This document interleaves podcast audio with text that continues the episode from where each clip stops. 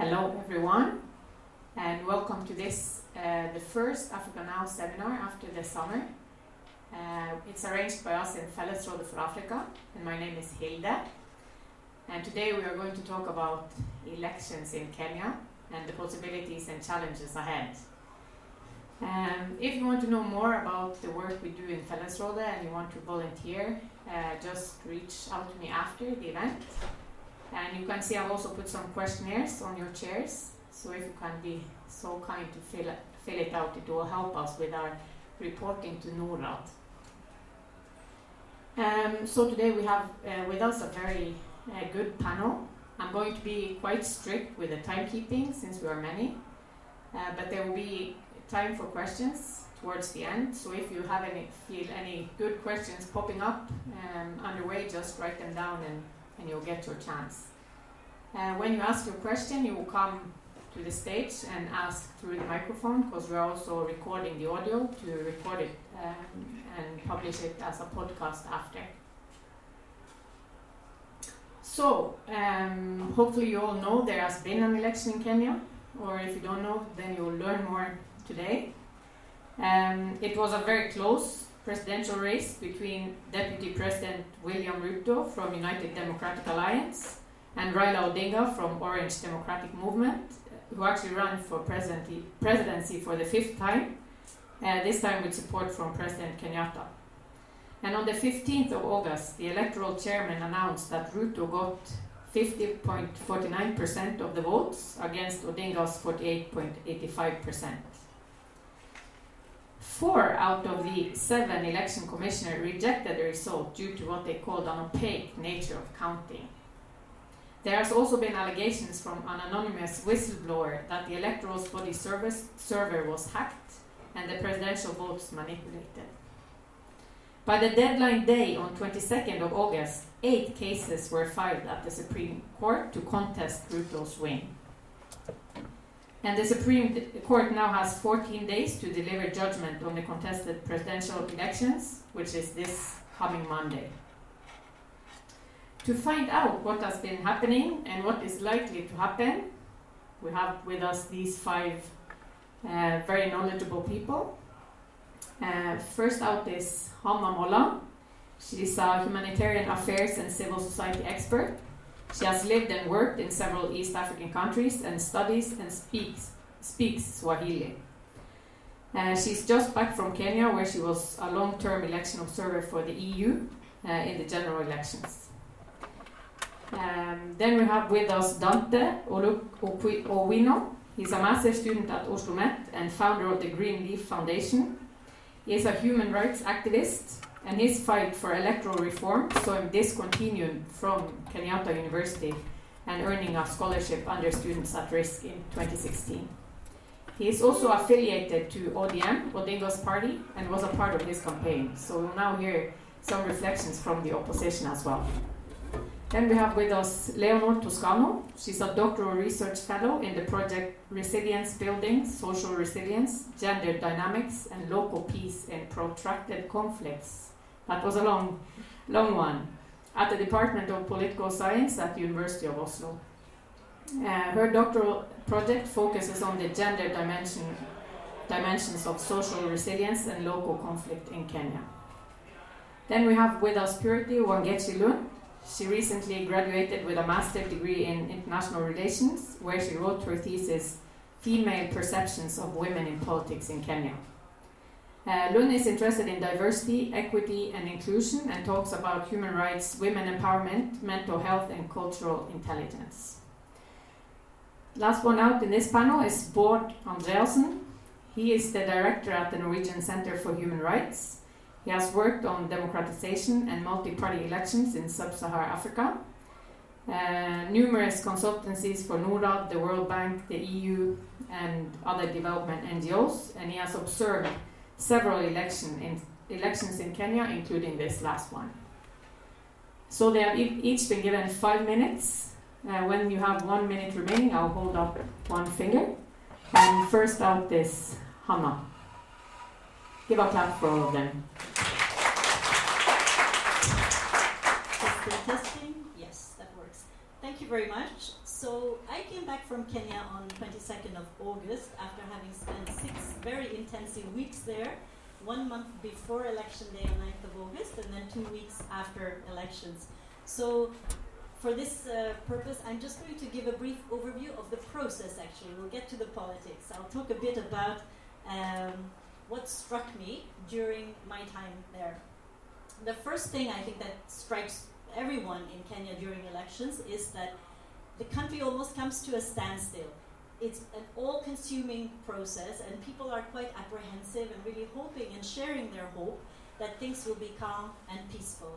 Um, as we near election day, schools are closing.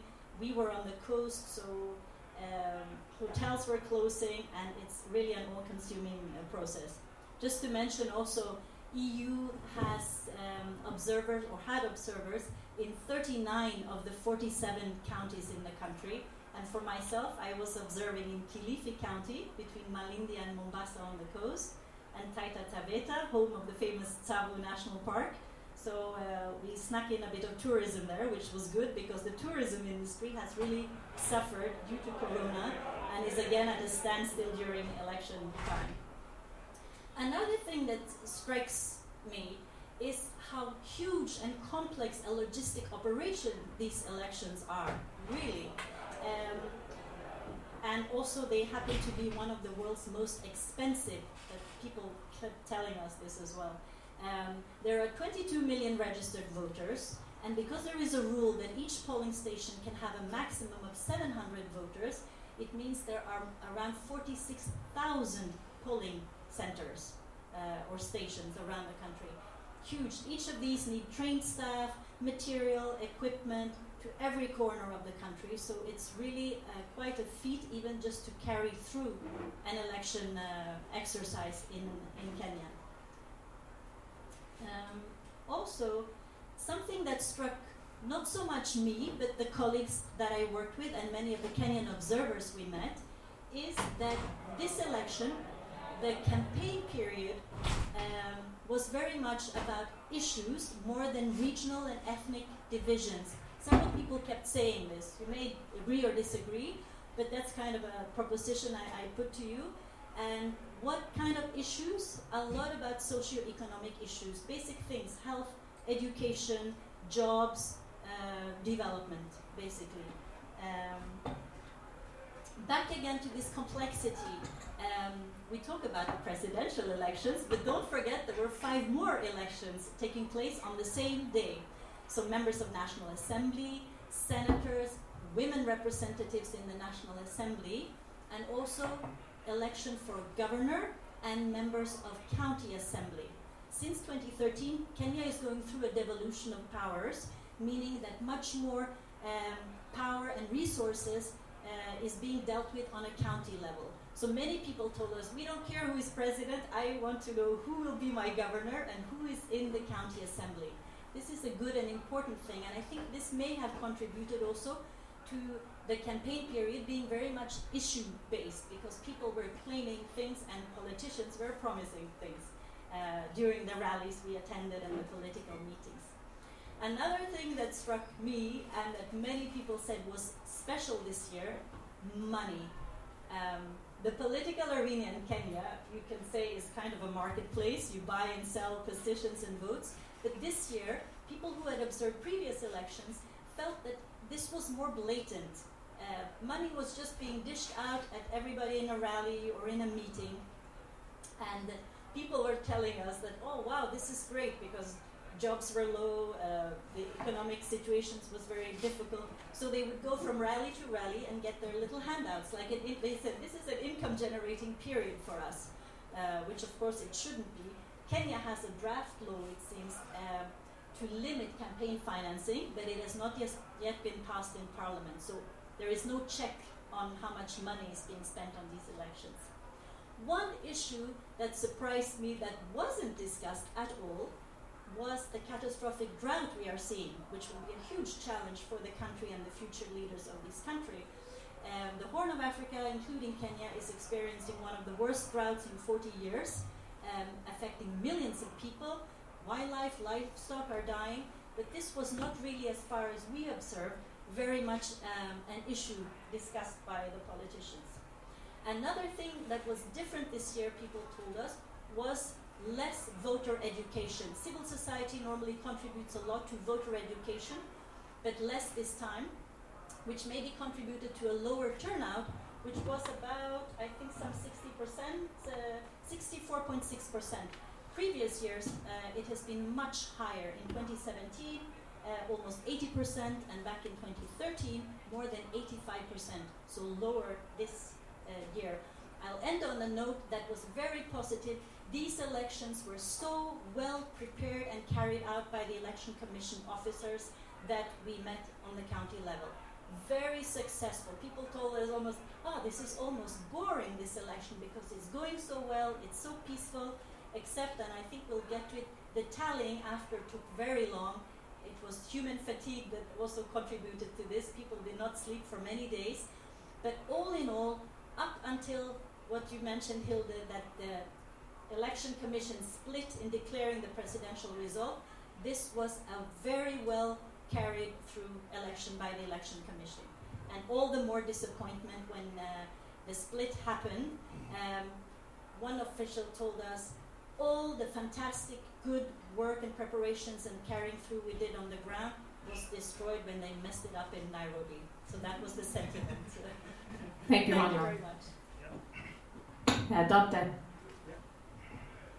So, my name is Dan Luchowino, and Dante is a political name.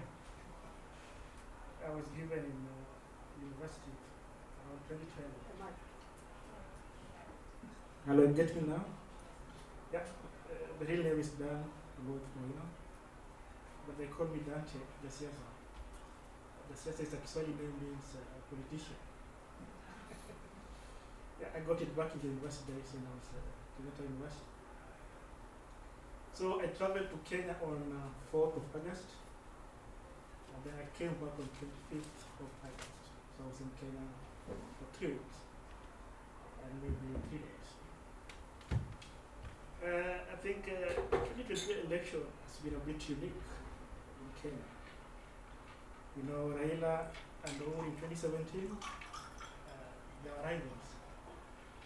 But now, ironically, in 2022, they became uh, good friends and they supported one another. Uh, Uhuru's uh, deputy, which is Ruto, the people name after Uhuru, he will succeed him and he will, Uhuru will support him. Uh, maybe by bad luck they uh, disagreed. And Uhuru now uh, found comfort in uh, Odinga. And they did something called the handshake, which was uh, basically for peace. Uh, so with William Ruto opponent, uh, the handshake that took place between Odinga and Mr. Kenyatta did not go well with him. So he kind of maybe went against the government and he started fighting the government within. So this brought a lot of tension, maybe some chaos within the government, but uh, Kenyatta managed. Politically, after now Mr. Ruto has been kind of ignored by Kenyatta, he started a campaign uh, by what we call the hustler narrative, whereby now he was saying that uh, it's time for the less fortunate to take power as opposed to the dynasty. By saying dynasty, dynasty he meant uh, the politicians that have come from the former presidents, the former prime ministers, uh, now uh, the issue kind of brought uh, what we can call class war. And now we're seeing uh, Odinga candidate is more a dynasty, and the Ruto's candidate is more of a hustler, the less fortunate. But it was more of a, a, a propaganda, uh, which maybe tried to peddle it, but uh, he was strong enough to counter his authority. So during the time I was there, I was uh, in Kenya during the election time and during the voting uh, day, during the tallying process. I can say during the voting day, the voting went on peacefully, everything went on well. the problem started in the transmission and the verification of the results. At the polling station, there's what we call Form 34A. That is a form. After the results have been counted for various candidates, it is filled and signed by all the presidential agents. Uh, we found that what was being uploaded in the IEBC portal is not what was signed at the polling station. Uh, our agents tried to raise the issue at the tallying center. They tried to rectify, but uh, most of the complaints were not. At the time of the announcement of the results, 27 constituencies were not yet tallied and verified.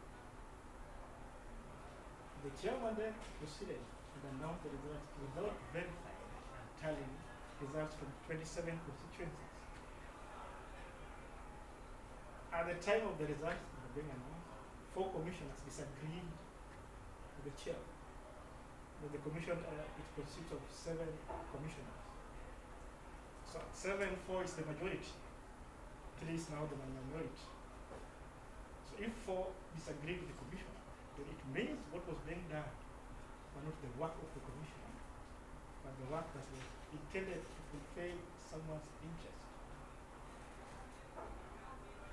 So the announcement was not a true reflection of what the turn of the voting. It was a reflection of someone's interest in coalition with the chairman of the electoral board. And that's the reason why we have decided to go to court uh, so that we can get justice.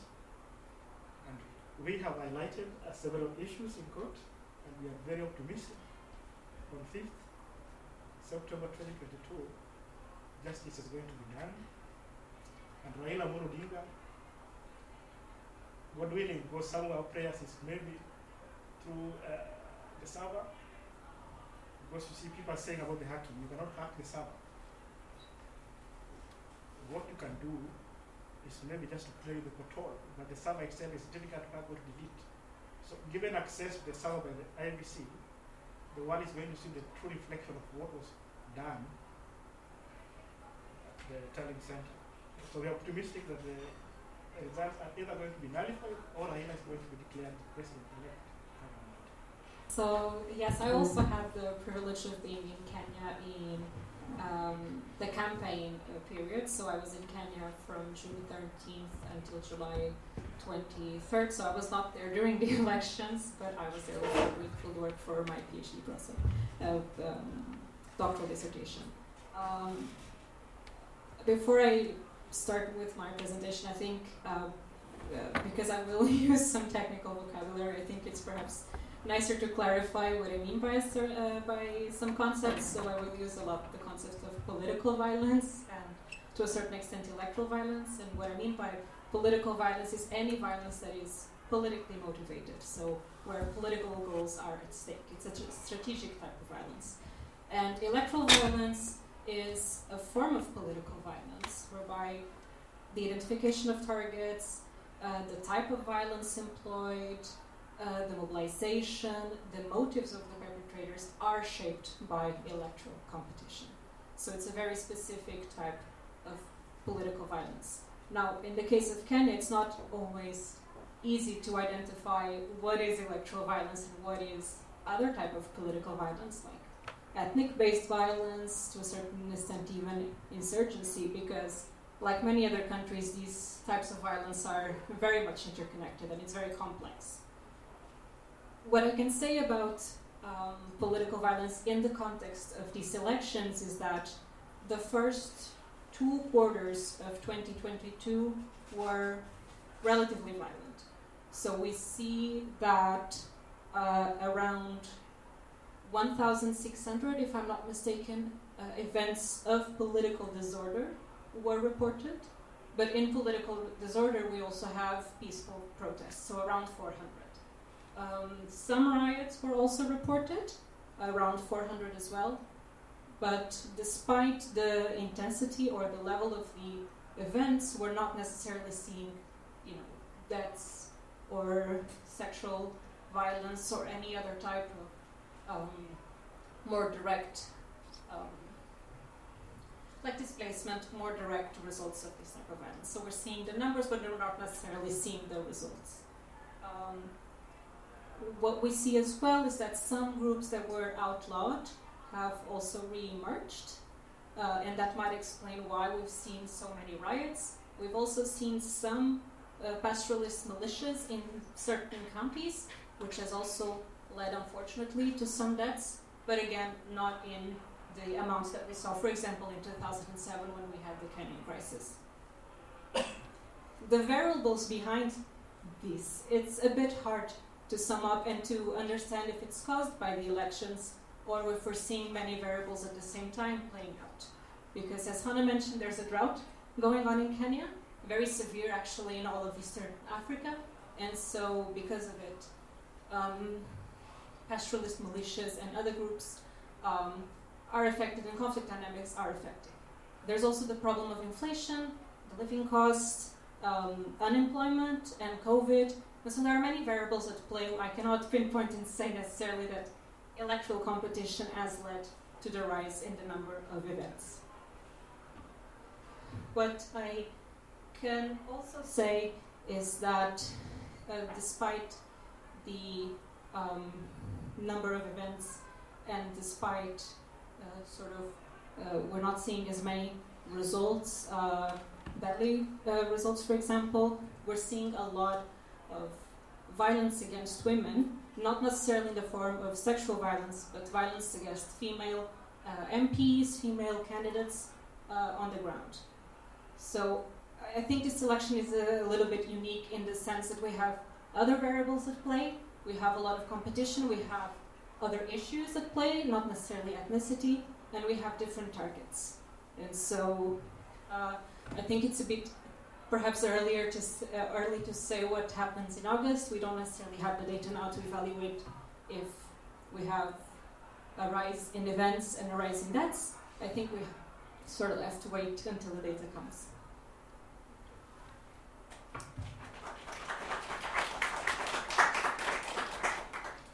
Hi everyone, my name is Purity Wangechi Lund and um, I wrote a paper last year on my master thesis. I was writing about the perceptions of uh, the female perceptions of women in politics in Kenya.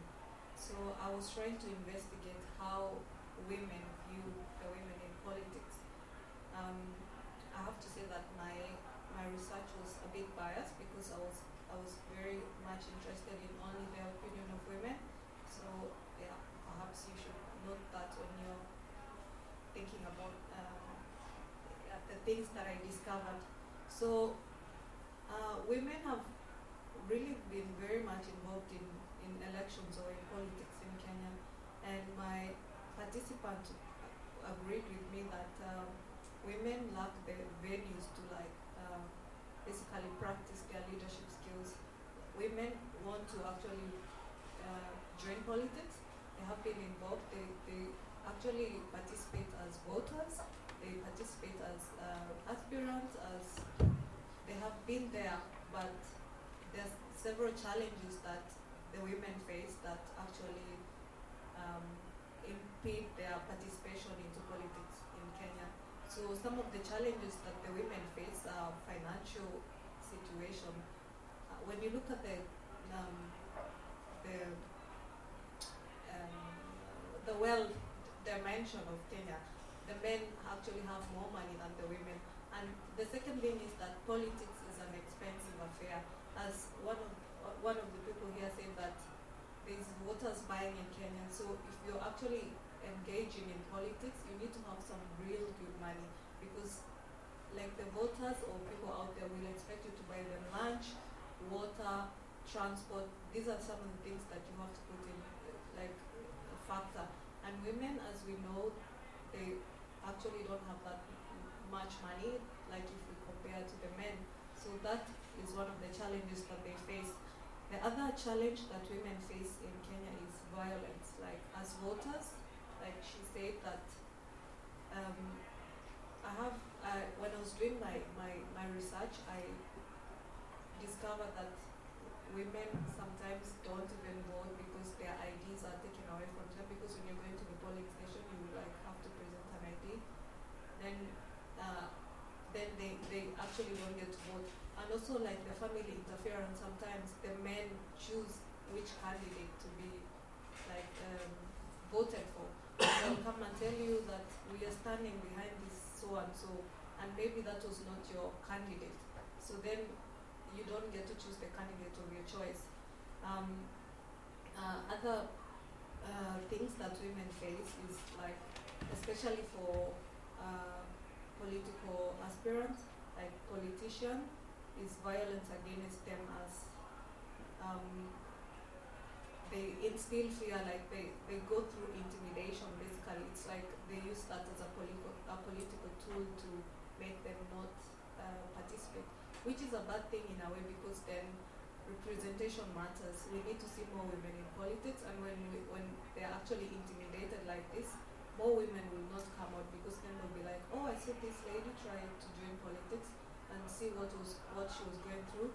Then I am not ready to put myself through that. Like I, I remember that when I was doing my research, I actually interviewed one one politician, and she said that violence was very uh, real because they actually even threaten your family members.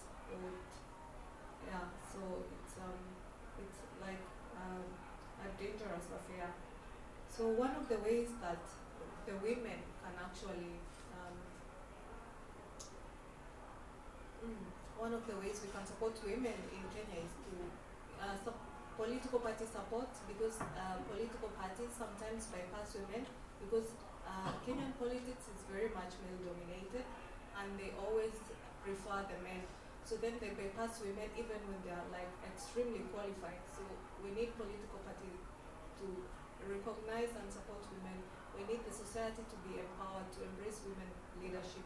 We need to empower women with finances so that they can um, play in the same level field as men. We need grooming. We need to groom women because men have been in this uh, field for a long time, so they know all the rules. They, they play they play it so well. So when women come too late into their game, they they fall out somewhere. So we need to like support women with uh, advocating for them and grooming them into into these things. Um, yeah. Thank you.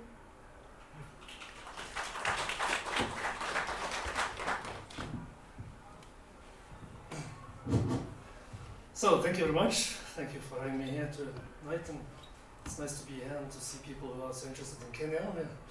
Um, my name is Bård Anders Andreassen. I'm a professor at the University of Oslo and uh, head of the Norwegian Center of Human Rights at the University of Oslo.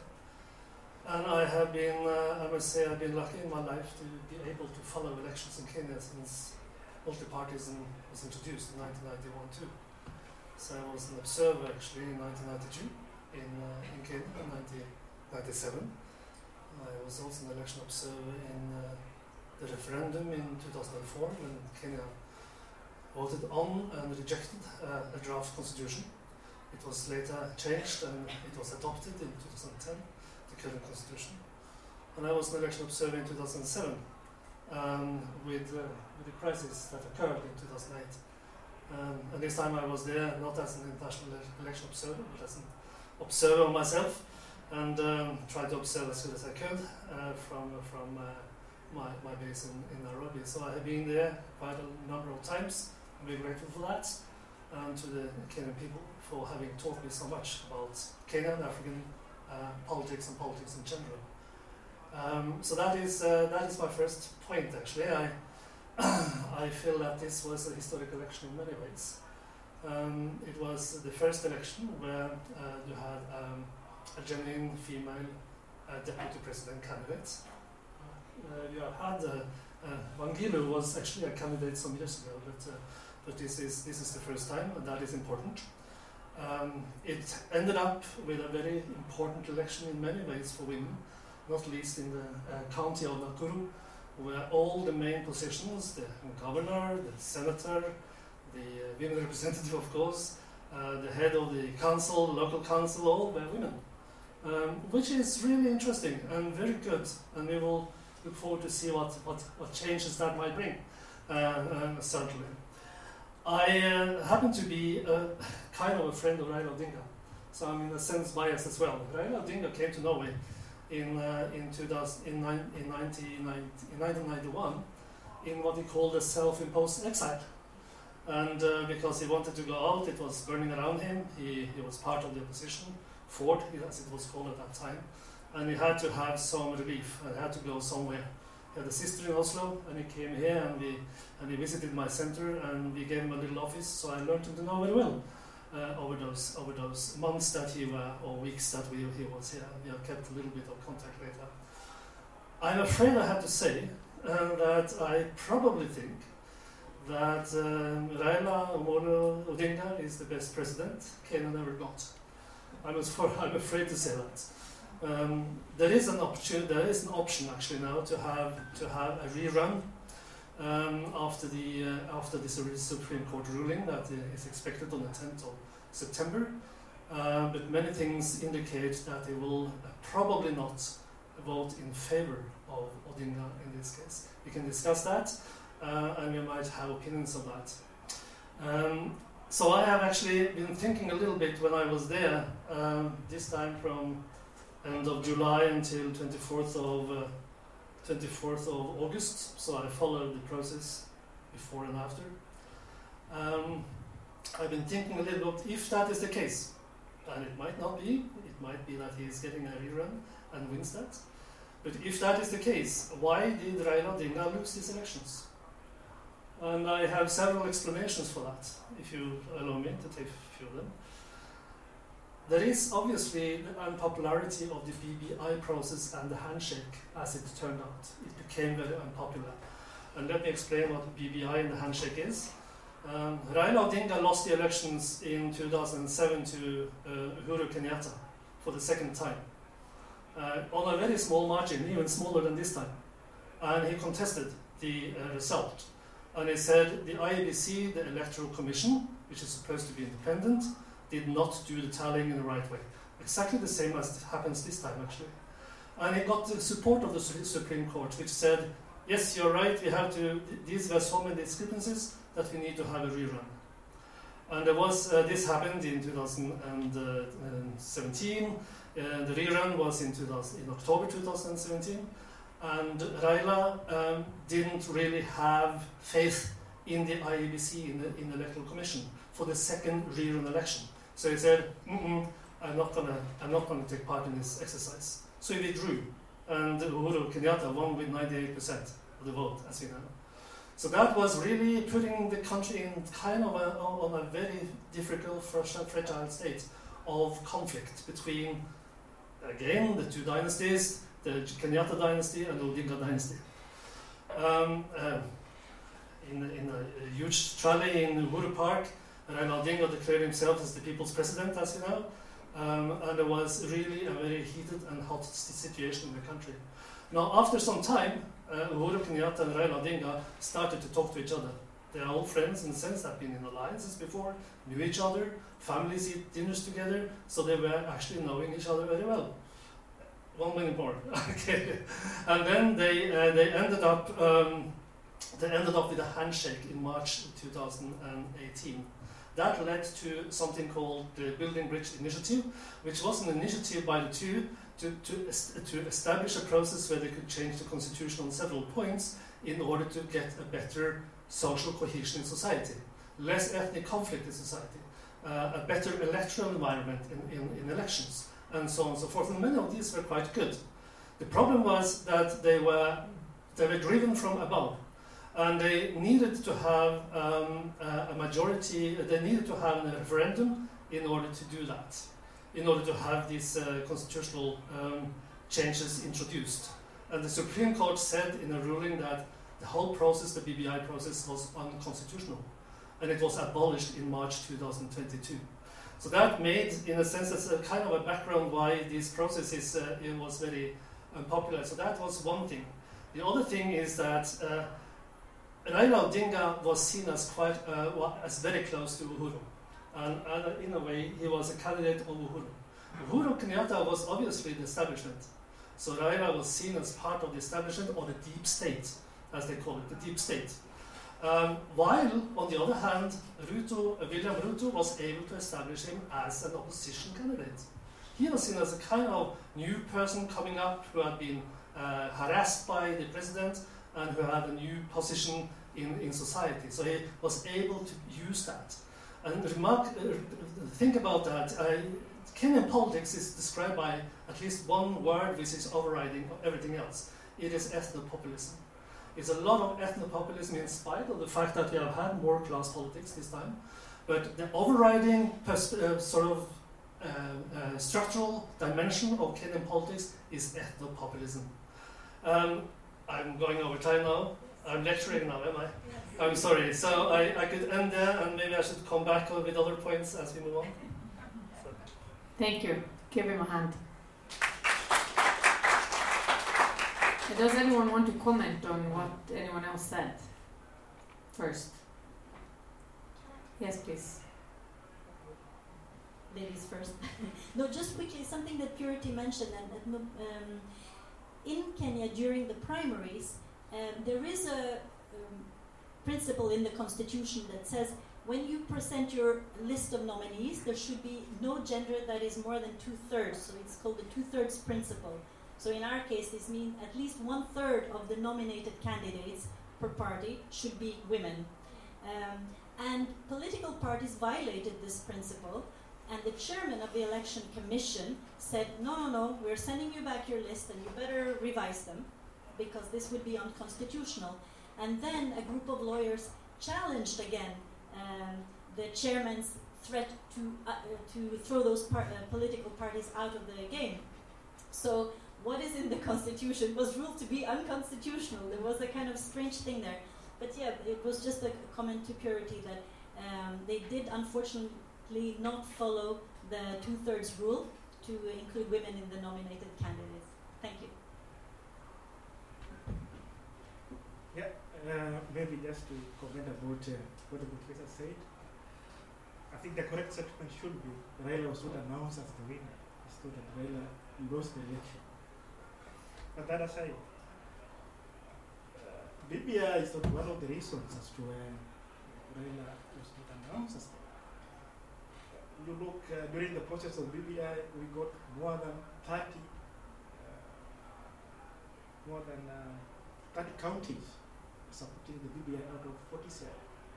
That shows that Raila had the majority. Handshake was not one of the reasons why Raila lost the election. Actually, handshake made Raila got at least more votes than he got in 2017 in Central, which was a plus. The problem is the electoral commission, the electoral group. They serve the interest of other people. They don't serve the interest of the people. Thank you. Okay, I, I, I, I, beg a little bit to disagree with that because um, one of the problems that Raila actually had this time uh, was uh, that Ruto captured almost all of Central Province, all of Mount Kenya which was surprising. Um, there was a big hope, I think, that Martha Karua, who was uh, Raila's deputy uh, president, would capture a good deal and give him a lot of votes in Mount Kenya.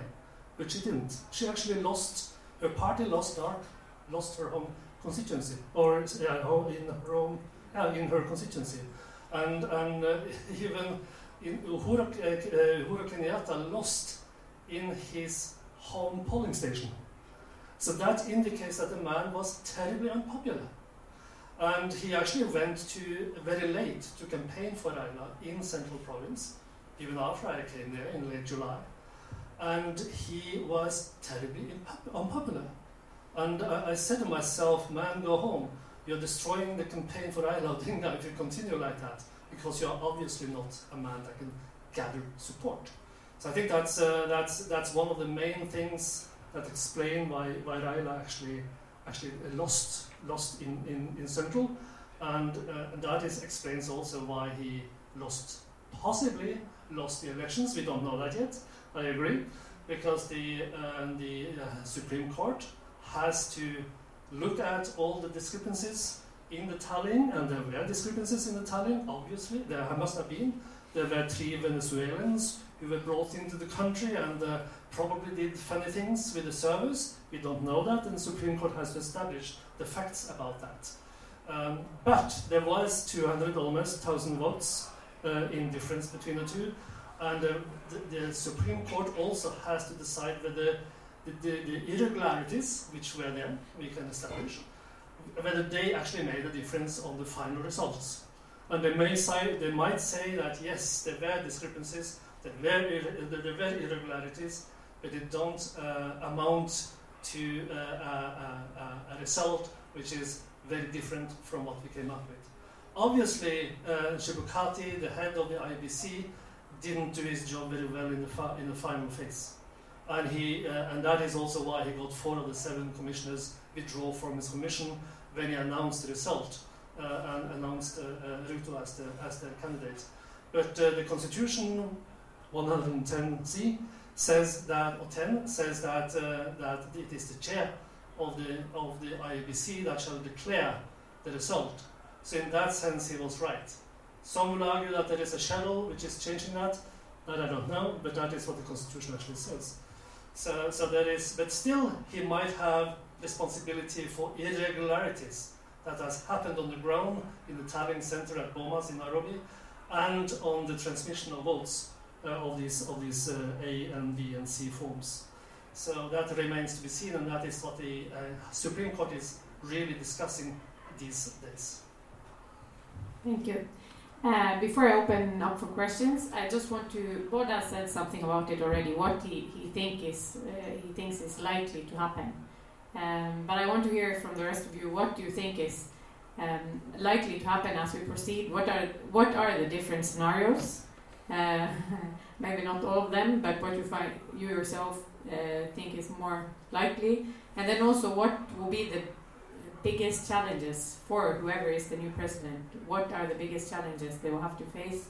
I know you have mentioned the drought, um, you mentioned Corona and the effects, uh, the economy. Uh, what are the most important issues? Um, yeah, then we can you can start.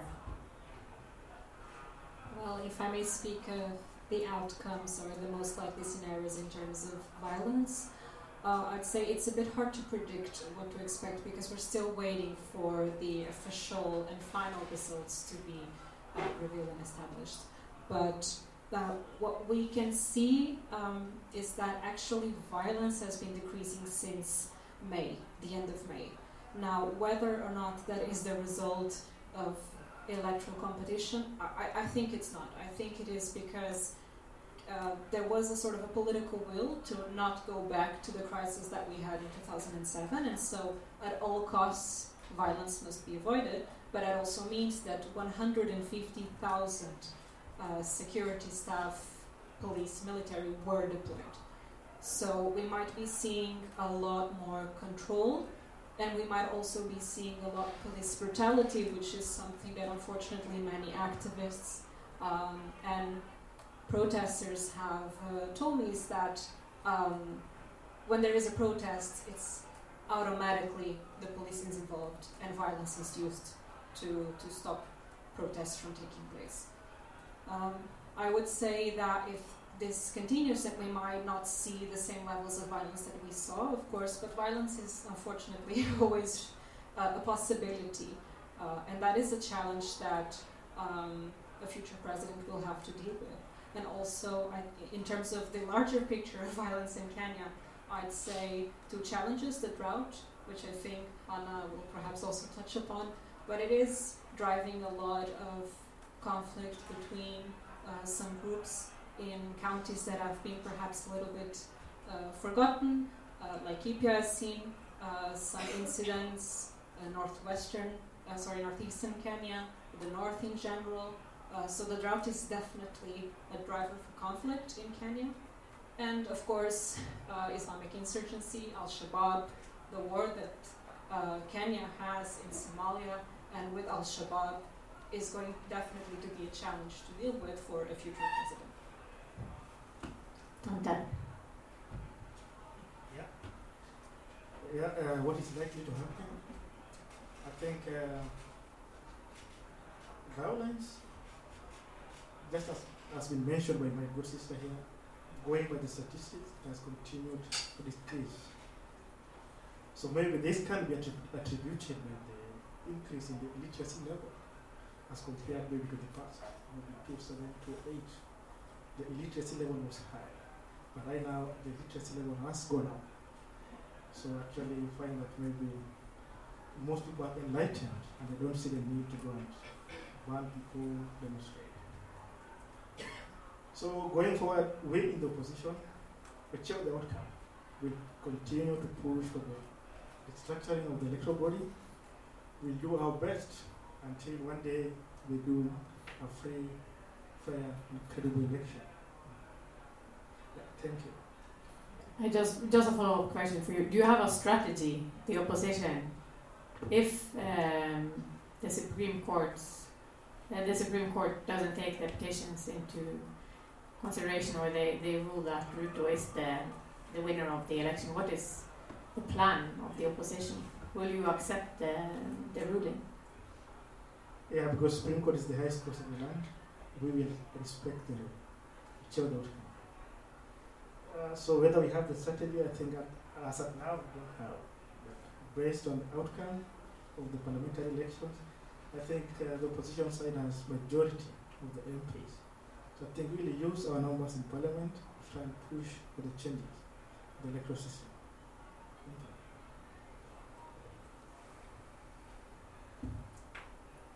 Many people we met used the word maturity about their political system and had some kind of uh, mix between relief and, and pride for the fact that it has been calm and peaceful largely so far.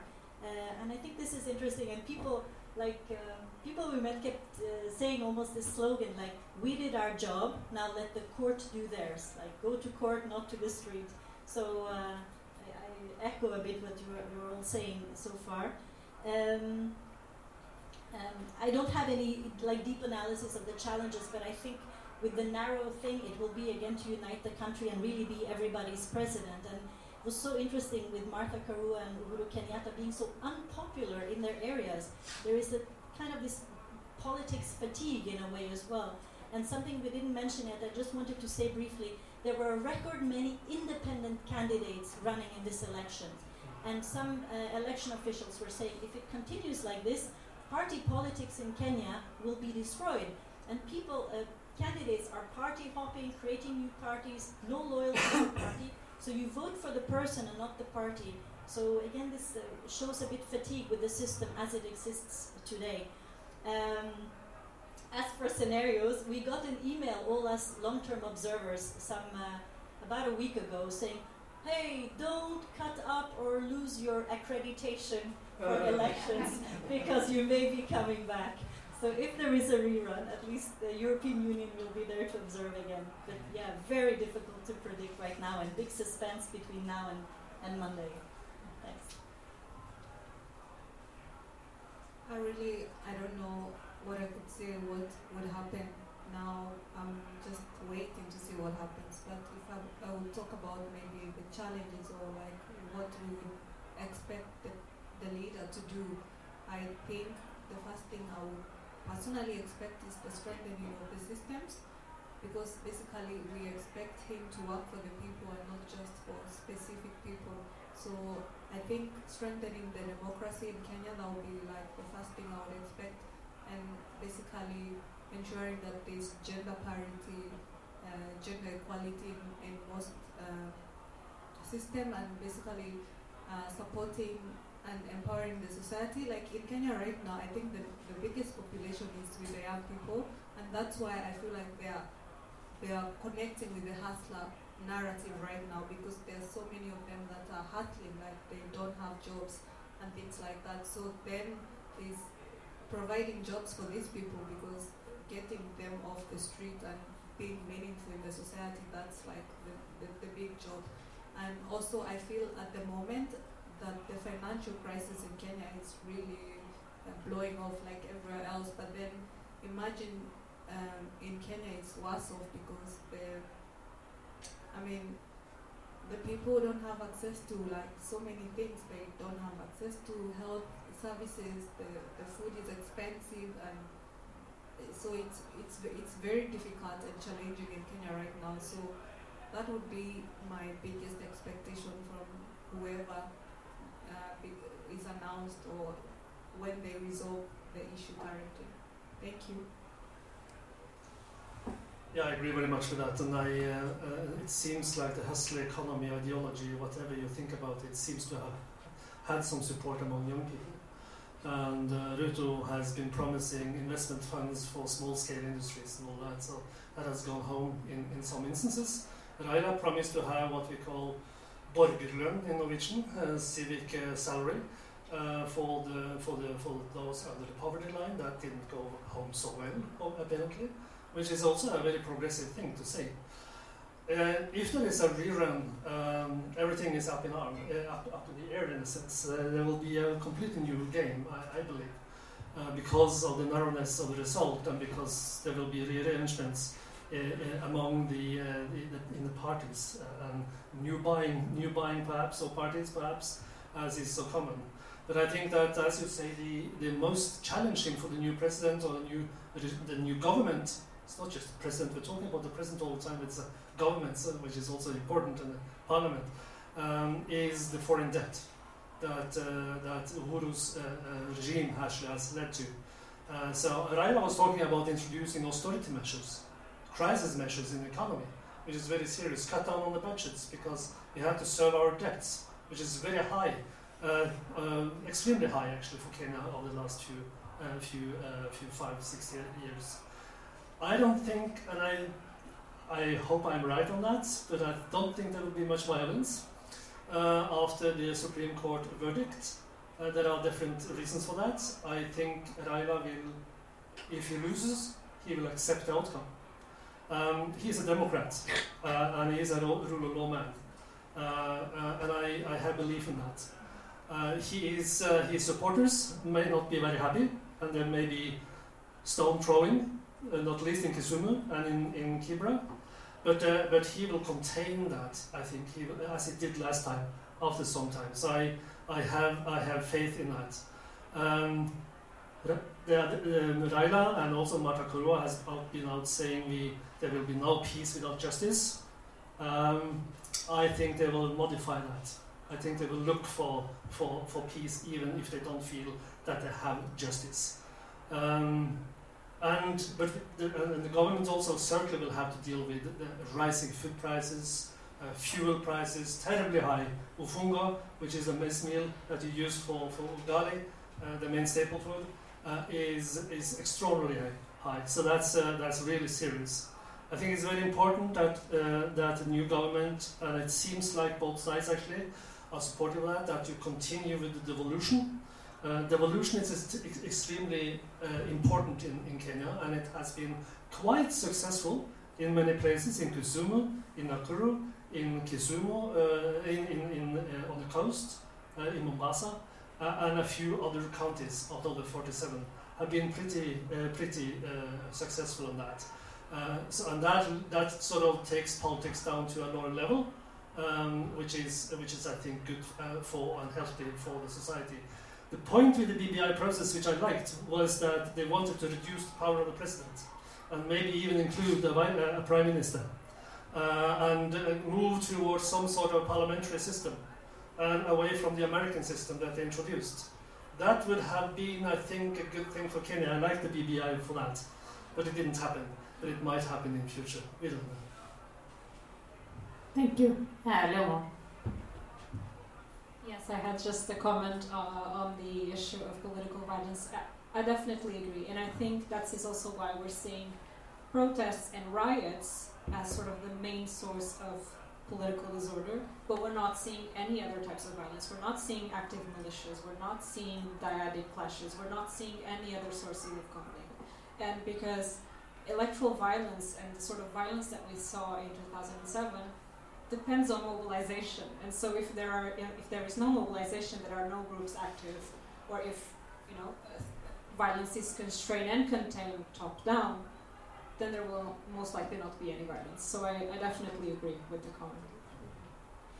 And if I can add one comment to that, because remember that the violence in 2092, in 2007 8, it was between the Kalenjin and, and, and, and, the, and the Kikuyus.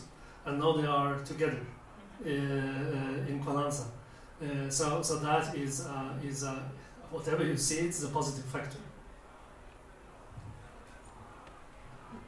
I think Kenyans are, are moving away from tri- being tribalistic because, like with this election, we've really seen them uh, different tribes uniting and it it being more like driving the agenda and like in before when it was very tribalistic. Like I think, like you mentioned that people are saying about maturity. I think a lot of people are moving away from seeing that the leaders are fighting, are making us fight against each other when in the evening they actually live in the same neighborhood. And then we basically are fighting our neighbors and they live in, they will handshake and have dinner together. So I think that's uh, a good thing to see that Kenyans are waking up to like try and avoid the violence that comes with mobilization from top down and basically them fighting for basic being uh, fighting for tribes and, and like fighting for things like agenda and things to move the, the, the society forward and, and like taking them behind. Thank you. Uh, very interesting, and I would like to add one thing to that uh, because violence is not just political violence; it is also social violence. And much of the social, all the violence you saw in 2008, after those contested elections, was uh, was uh, obviously social. It was a social uproar among people in Kibra, in Mathare, and also in Kisumu. So they were unsatisfied and took advantage of the situation. I agree that most of the political violence in Kenyan elections have been politically instigated, yes, and that's why Ruto and uh, Uhuru ended up in uh, ICC, and probably should have, they should possibly have been there still. And, uh, uh, but the, the violence is also social. I don't know what you say to that. I studied it. I mean, absolutely. I think there is a sort of, a sort of social discomfort, and um, and that's I think also why um, it turned so brutal in 2007, right? I think it assumed forms that we haven't seen in the country. I think we had some episodes in the 90s as well, but not to the extent that we saw in 2007. Uh, and um, so I, I would say that yes, but I, I, I, I would still like to, I stick to the idea that there was indeed mobilization and there were political, there was a political motivation behind the violence. Uh, but as I also said in my introduction, political violence or violence in Kenya in general is very multi-complex and very interlinked. And so sometimes it is political scientists like to operate with sort of ideal types. This is electoral violence. This is that. It doesn't really work like that in the in in the real world. So we see a lot of interconnections. Uh, and in urban areas such as Nairobi, Nakuru, Kisumu, we often also see political violence interlinking with uh, gang violence, crime, and it's often very difficult to establish a line on what is what because oftentimes we see the same groups operating. Um, so there is definitely a social component to political violence or violence in general in Kenya. Are there any questions from the audience? Yeah, please come up. Please introduce yourself. Um, my name is uh, Bo Jensen. I was uh, Danish ambassador to Kenya in 2007 and 2008. So, of course, I'm very happy that things have been more peaceful uh, this, this time around, and I, I think like everybody else. Uh, for me, the big question this time has been whether uh, we would see an outbreak in the tribal ethnic voting patterns. And Purity has already indicated that she thinks uh, that, that she has uh, seen some. And I, I certainly think that that would be fantastic for Kenya if, if that could come about. Of course, the most important in this context is uh, the vote of the central province of the of the Kikuyus, which uh, there was a low turnout, so we shouldn't overestimate it. I, I mean, if 45% have stayed at home, they may still uh, think, along tribal lines. I, I'm not sure of that, but I think it, it, it is remarkable uh, what we have seen in uh, in central province that the Kikuyus have basically voted not only for Ruto, which they might have done, but they have voted against KANU and they have voted against the Kenyatta family. I, I think that is, that is uh, very um, uh, that is a big breakthrough. And furthermore, if, if you look at those two maps, uh, you would also see that uh, Raila has done very poorly in uh, in Nairobi. That does not reflect the ethnic composition of Nairobi. Uh, so I, I think Ruto's, Ruto's message, maybe also the, the youth uh, of the voters in Nairobi has added to that uh, effect. I would have expected Raila to do, do much better in, in Nairobi, particularly with the support of Kenyatta. Uh, and another area is uh, Mombasa. It's also quite surprising that Ruto won in, in Mombasa. He was not uh, scheduled to do that. On the other hand, you can see there, there are also in other places, for instance, Turkana and Laikipia. They would have been normally they would have been voting Ruto. So we have seen a lot of, of breakup, uh, a, a lot of instances where people have not voted according to their ethnic uh, background. Uh, those of you who have been down there have, have explained that you have also seen a different kind of campaigning. So can we say afterwards that from 2022 the uh, tribal voting is going out in Kenya? Thank you. Any other questions? Yeah, please come here.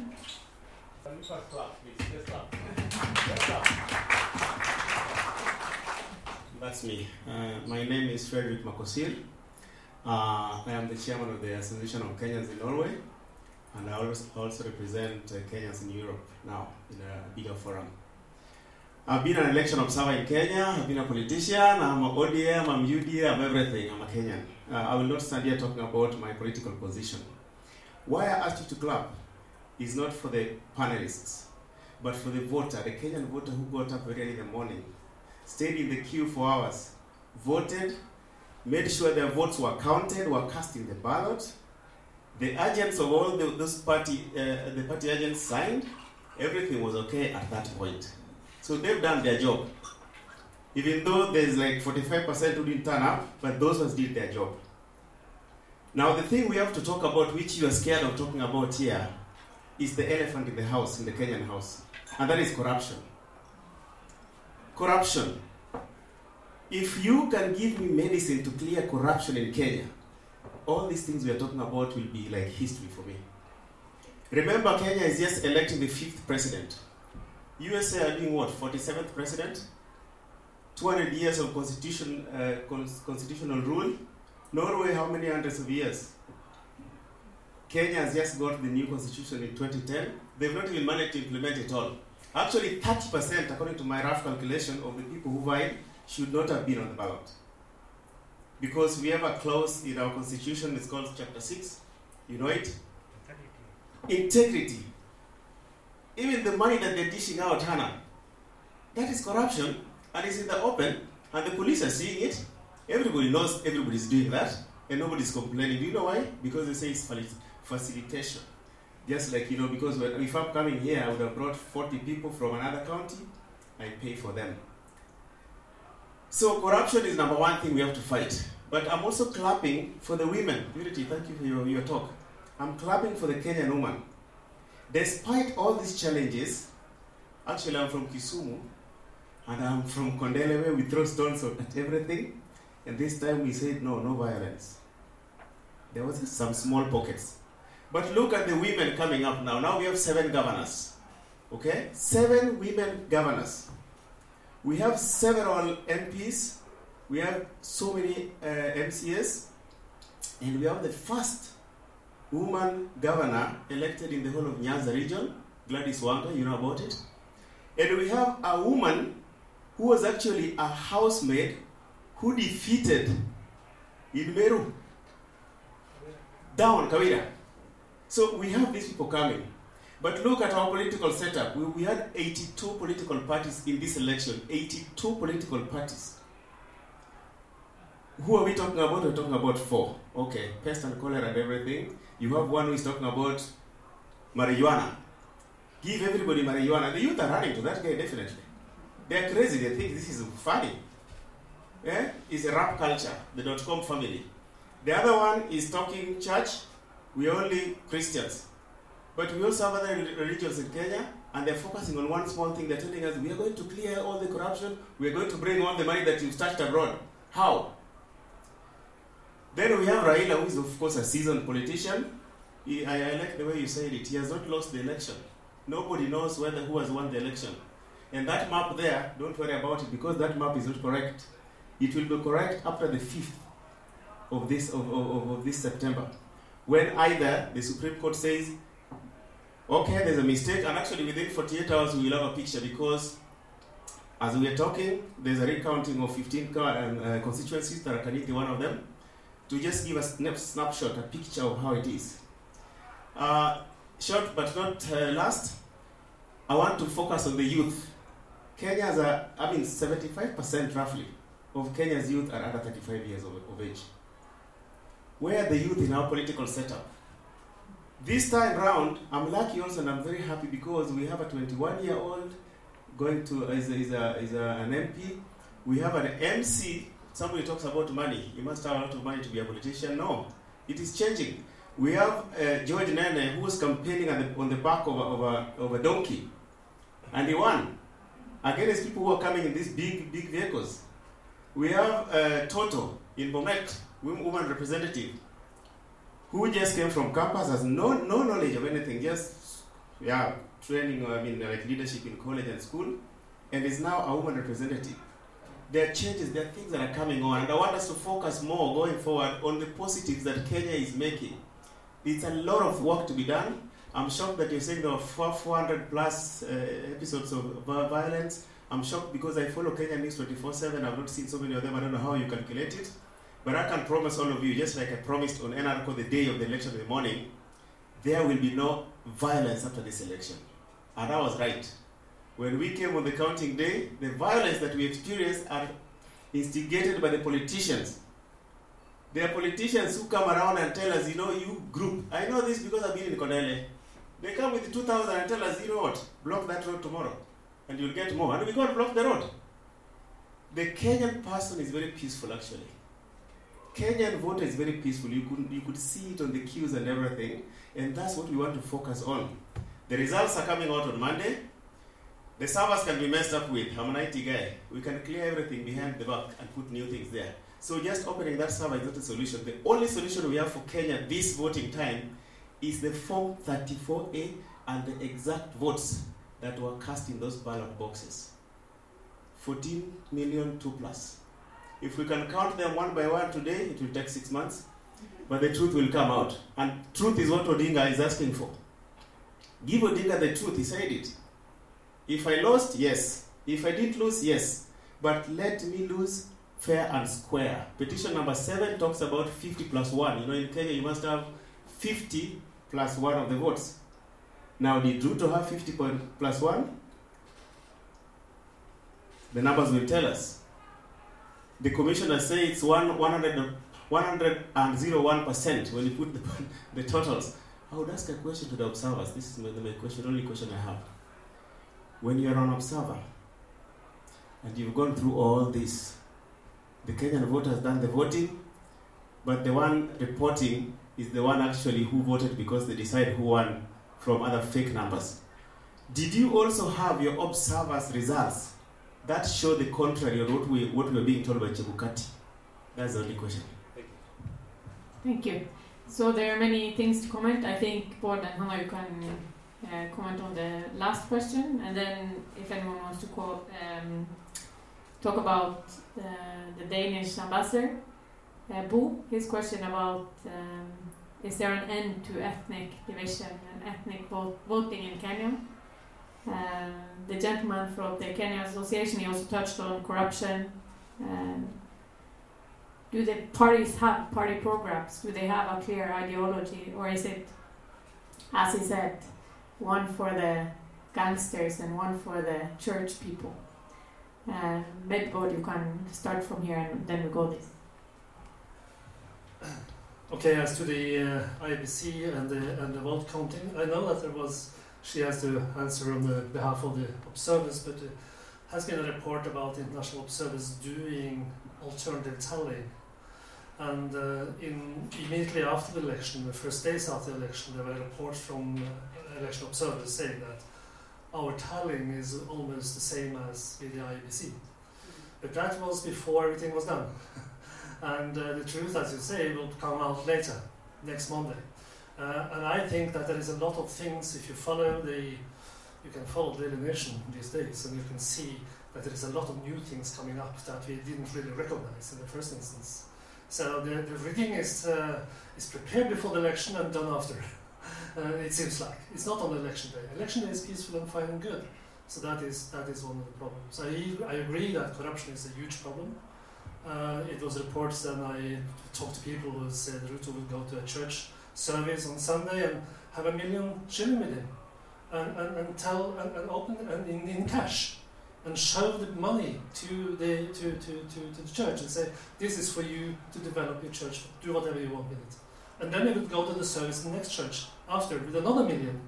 Uh, the reports that is using at least 3 million every every Sunday uh, on doing that and it also goes to, to, to the Muslims so it doesn't go only to the, to the Christians uh, and that is that is amazing. I, I, mean, is it possible to do that? Yes, it is possible to do that without uh, with, with, impunity, which is uh, which is certainly too bad. About ethnicity, will it go away? All countries have ethnic differences, and people vote uh, along regional lines. There are different interests on Western Norway than in Northern Norway, so you might have differences of that nature. And my sense is that uh, it takes uh, it takes uh, generations to build democracy and to build the national ethos that you need in order to have to have these ethnicities live peacefully together. Because ethnicity is not going away. What some call positive ethnicity will be there. Culture will be there. Different languages will be there. People will live in different places. So the point is, do you come to a, to a place where you can have more issue politics, more ideology that builds bridges between these ethnicities in parties. And that, as you say, takes a long time. It takes tens and tens and tens of years. It is a generational project. In that sense, there were some good signs in these elections, I think, yes, indeed. But on the other hand, it was also the young people, unfortunately, at least in Nairobi, where I was, that uh, had this election fatigue and didn't really turn out to vote. They were tired of these, uh, of these politicians and these dynasties that really didn't move forward. So I, I see I see see problems now, but this takes time. It takes time. Even constitutional changes we will have perhaps possibly in, in future that can accommodate some of these these differences uh, in a peaceful way. Yes, uh, just a few comments. One is about the voter turnout. I just wanted to mention for Mombasa, for example, where you said uh, Ruto wasn't scheduled to win. The voter turnout was the lowest in the country. I think it was at 43%, while in some parts of central uh, Kenya, it was 79, I think, was the highest. So yeah, maybe a lot of uh, um, Odinga supporters didn't turn out in Mombasa. Not here, but just to show the average, um, yeah, loses meaning. Mombasa was the lowest turnout. Um, yes, we met a lot of uh, ELOG observers. Um, Kenyan observers that actually do parallel, um, what do you call it, tallying, exactly. Um, we don't do that. And answer to you is easy. I think we have to wait for the report from our uh, team. The core team of the European Union is still there. 12 election experts are following intently what's going on now. And actually, something I wanted to say because um, the European Union final election reports with recommendations are available online and there are a wealth of information for you who are interested in elections and want to see the evolution of elections and the degree of uptake of certain recommendations that the EU and other observers have given. Um, and the EU has been observing elections in Kenya since 2002, so not as long as you. But those reports are really a um, treasure trove of good information about elections. And the one, uh, one is now in the making for this election, and we'll have to wait until the whole process is um, over. Um, yes, I think that's what I wanted to say. Yeah, maybe in response to what uh, said, if at all we observed, what we observed is different from what was being tallied, what was being shown. I think maybe Uh, based on our own tally, the opposition, the results that we got from the polling station from 34 A's were totally different, or majority of them were different from what was in the electoral body's website. Our own tally showed that Raila won with 51.68% and Ruto had 47 point something percent. Leaving that, going by the results of the IEBC on water turnout, the percentage in the KIEMS kit, and the KIEMS kit, uh, I think is uh, technology used for the identification of the voters during voting. Unfortunately, when it identifies, identifies you, it records the number of people who have voted. So the percentage in the KIEMS kit was about 65.54%.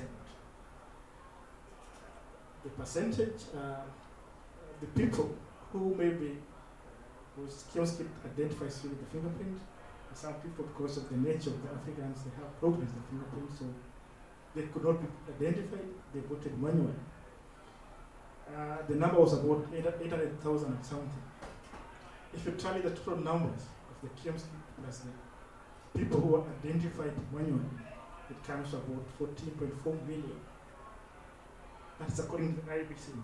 But now, if you look at what they presented, the website, the total number of people who turned out, like the rejected number of votes, was about 14.2 million. So where is the 200,000 votes? Why are they not adding up? So maybe that could be my response said. I just have two very short comments. Um, I also agree that ethnicity doesn't really uh, disappear.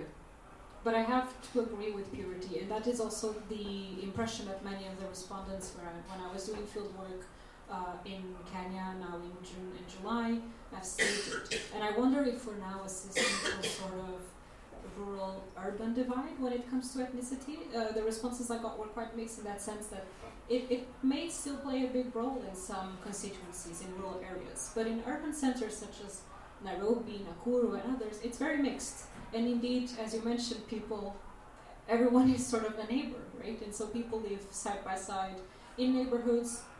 There are many mixed families as well, and so the problem of it, or the question of ethnicity and whether or not it is that strong of a cleavage, I think it's becoming a, a more complex issue in Kenya and in particularly in urban areas. But just a, a, final clarification on the violence and the events, I should perhaps clarify the data comes from ACLED, uh, Armed Conflict Location Event Database. It's very widely used by researchers, but also by NGOs. And what I mentioned is that there were uh, around 1,600, if not mistaken, political disorder events. Now, in that goes riots, and riots can be for everything. It can be because of you know high cost of living, but also protests and peaceful protests were included in the events. Many of the peaceful protests that we saw were precisely you know campaigning for peaceful elections. So not all of the events that I was mentioning, I, I would say not the, um, the majority of the events were not violence per se. Oh, Uh, any other questions from the audience? Okay. Uh, I have two last questions uh, before you round off. Um, the first one is uh, when I was doing research for this uh, event, I read a lot about how Kenyatta has played a major role as uh, a regional diplomacy um, broker of peace, involved in in uh, negotiations in the DRC. He has also been involved in Ethiopia in uh, in what has been happening happening in the country. And now many people are questioning can can Ruto or possibly Odinga uh, take on that uh, role as a diplomatic player in the region? Uh, maybe also what can um, if you look at the neighboring countries, um, there was someone from Uganda on Twitter saying that uh, how how in our country we know the result of the elections uh, five years ahead of time. Uh, so what what can the neighboring countries learn from Kenya and what they have achieved in this process? And then maybe also lastly, let's end on a positive note. Uh, what are the positive things? We have already touched upon many of them, but what are kind of the positive uh, developments in Kenya that uh, that create possibilities for the country uh, going forward? Uh, Leonor. I'd say it's um, um, hard for me to tell what perhaps other countries can learn from the electoral process. I think that there's unfortunately a big difference in terms of uh, level of democracy and political systems between Kenya and other countries. Um, so there's definitely a gap and there's definitely something to learn. I think perhaps to learn that democracy is indeed uh, a long process, and that precisely to find the national ethos is something that requires a lot of time and political effort and will. What I will say, though, is that the security of Kenya is of utmost importance to uh, the security picture and the sort of the political picture of Eastern Africa in general. So I think that there's also that political will. It can never go back to a crisis it, because it, it means a lot where it will have implications for Ethiopia, for Somalia, not least, for Uganda, South Sudan. So Kenya is definitely sort of a regional player for Eastern Africa, and the stability of Kenya is definitely uh, needed uh, for for Eastern Africa in general. And I think that on a positive note, because I do also focus on gender, I think that the gender dimension of this election is definitely something that will endure. And um, I talked to many practitioners, young women in the field of peace building, conflict resolution, and despite the results, um, everyone was sort of everyone felt empowered. All of the young women that I talked to felt extremely empowered to see so many uh, women vice presidency, uh, vice president candidates, so many candidates in general, female candidates. So they felt, you know, there's a purpose. I, I have I have a place and I have power in my hands. So I think that sentiment won't go away that easily. Okay, uh, so will uh, Ruto or Raila will continue with Uhuru's role as a diplomat? Uh, maybe on our side, I think uh, Raila Amolo is a Democrat, and we believe uh, will ensure that it, it brings peace uh, in the country should he, take, should he takes over. On Ruto's side, I don't know much about him, but we have worked with him before in 2007. But uh, Ruto is good for the camera. He can speak nice, can talk nice, but uh, out of camera, he does his own things. That's Ruto. But maybe now, when he's the president, I think, I think we will try his best uh, to bring peace all the communities. Uh, we don't hate one another. These are just politics. So it's not that when Ruto becomes president, things are going to be tough. It's, it's not going to work in other communities. It's just politics after politics. We are all Kenyans. And also, maybe lessons that maybe Kenya's election uh, can show to other countries. I think we have shown the one that we know how to address uh, issues. Uh, we believe in the rule of law. Uh, as the opposition, we felt that the elections were not free and fair, and we have gone uh, to the Supreme Court uh, to go there and seek justice so that maybe some of our, our cries can be heard and addressed uh, by the court. So I think other countries can also follow the suit. Uh, maybe if they have elections and they feel maybe things are not free and fair, they can follow the legal system and address their issues. I'm just thinking also about Ruto and if he loses a lot of credibility from having been the subject of investigation by the ICC and the case was put aside not for any other reason than lack of evidence. So I think that's kind of may may hamper him vis-a-vis uh, Odinga, I would think. But I'm not sure. I mean, he seems to have managed well until now. But maybe interna- regionally and internationally, that might uh, be, uh, become a problem for him. Um, what can uh, neighboring countries learn from Kenya?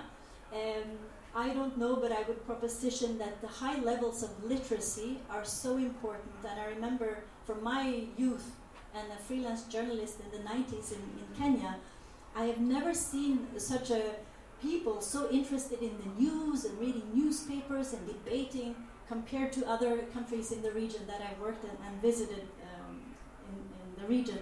So I think it's very important for Kenya not to let that slip. Where we, where I was in Kilifi, the literacy rates were very, very low and slipping. And remember now, um, primary education and secondary education are still a national thing. At county level, I think it's kind of pre-primary or something that they have their responsibilities. So it's a national uh, responsibility to keep the high uh, um, level of education and literacy. And I think there's a risk it might slip, but I think that's one cornerstone and key ingredient of this uh, democracy we're seeing. Also, of course, Kenya has a very vibrant and dynamic civil society. I think uh, a lot of countries in the neighboring area are a bit famous for suppressing civil society. I'm thinking of a super young democracy where I worked in, or democracy, um, South Sudan, which is really hostile towards civil society. So I think that's something that neighboring countries can learn from Kenya. Um, and lastly, on a very positive note, I think again I'd like to underline the professionalism, and this is not just my personal opinion, but the assessment of our mission as well, the professionalism of the Election Commission in just carrying out this huge exercise that is the elections. I think that's really something uh, to applaud.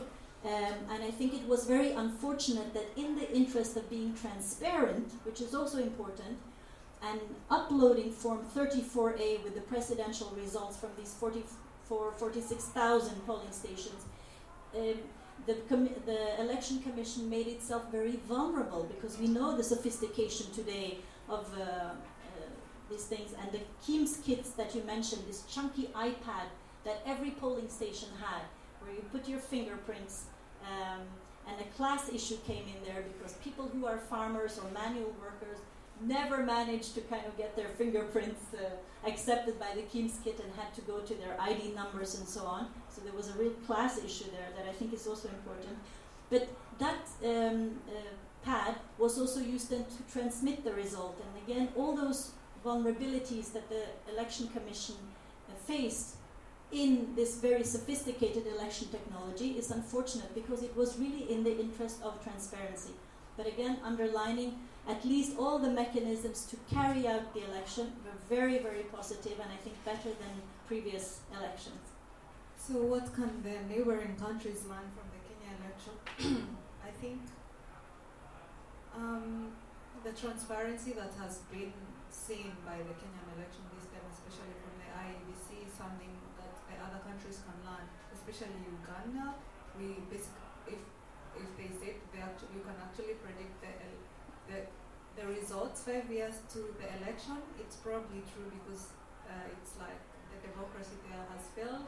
It's a dictatorial uh, system, and yeah, that is something they need to learn from seeing how transparent things are done in Kenya. That is something they can learn from from Kenya. I think also in, in Tanzania there was there were issues from the last general election. There were issues that there were mentioning about uh, being a dictator state and and things like that. So I think we have a regional issue of corruption generally, and some of those things really inform how things are run, like how the systems are strengthened or how the systems are run, and how uh, the government is uh, doing things to basically um, yeah support the society or not. So I think that is something I personally think they can learn. But there's definitely things to improve in, in the Kenyan system as well, uh, like what Hanna has mentioned about how the IEBC basically was vulnerable. But at the same time, I really applaud Chebukati. He was he's the IEBC chairman. He's I, I, I personally think this, he has done a great job. I, I think he has done a great job.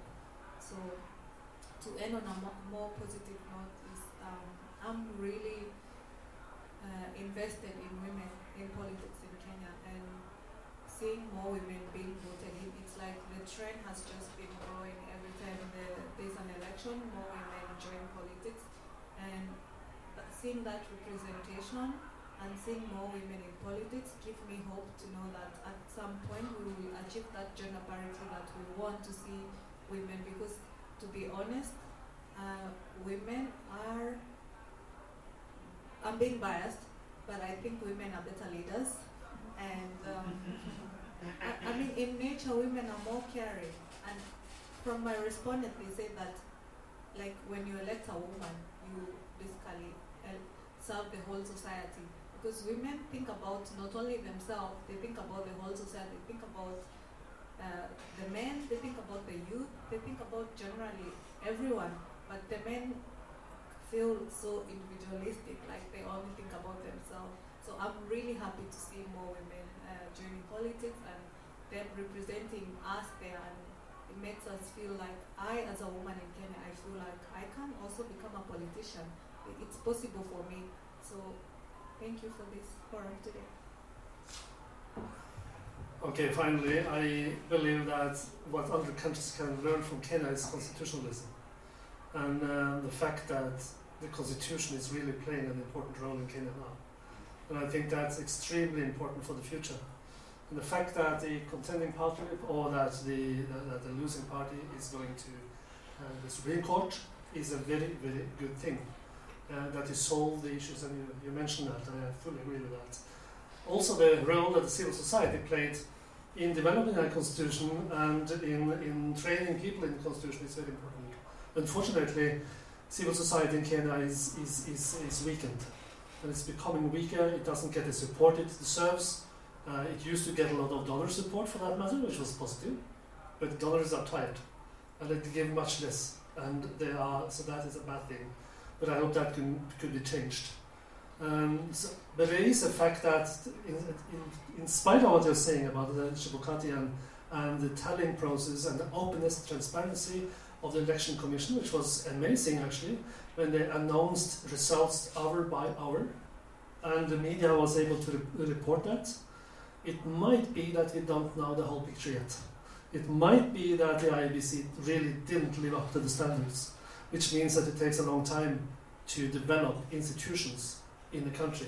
But the fact that there is, a, is a, as institution, the Supreme Court, and a constitution to guide that exercise to check that is, is, I think, perhaps one of the most important things. And I would like to end with saying that I think that the uh, modern history of Kenya, the multi-party democracy of Kenya, should be very grateful to one person, and that is Raila Amolo Odinga he has been extremely important for the development of uh, this, uh, this modern Kenya. He, has, he is a real Democrat. Uh, he believes in human rights. and he, he really he is a key player. He has been extraordinarily tactical and tactic uh, in, in his play. And he has been a stabilizing factor when there has been instability. And I, I think that we will miss Ken, uh, Raila if he's, if he's leaving politics but he has served the country very well in very many instances. He has been into conflicts, but he's also been treated very unfairly on a couple of times that he really didn't deserve. So that's why I'm ending by saying that perhaps, I hope not, but perhaps uh, Raila is the best president Kenya never got. Thank you. Uh, thank you to everyone who showed up today to learn more about the Kenya elections and the way forward. And thank you to our amazing panelists. Um, as I said, we have recorded this event, so if the audio is okay, it will be published as a podcast. Um, follow us on Facebook. Fill out the questionnaires if you haven't. Um, and then I think we can all just look forward to Monday to see what the Supreme Court will decide. Uh, thank you all.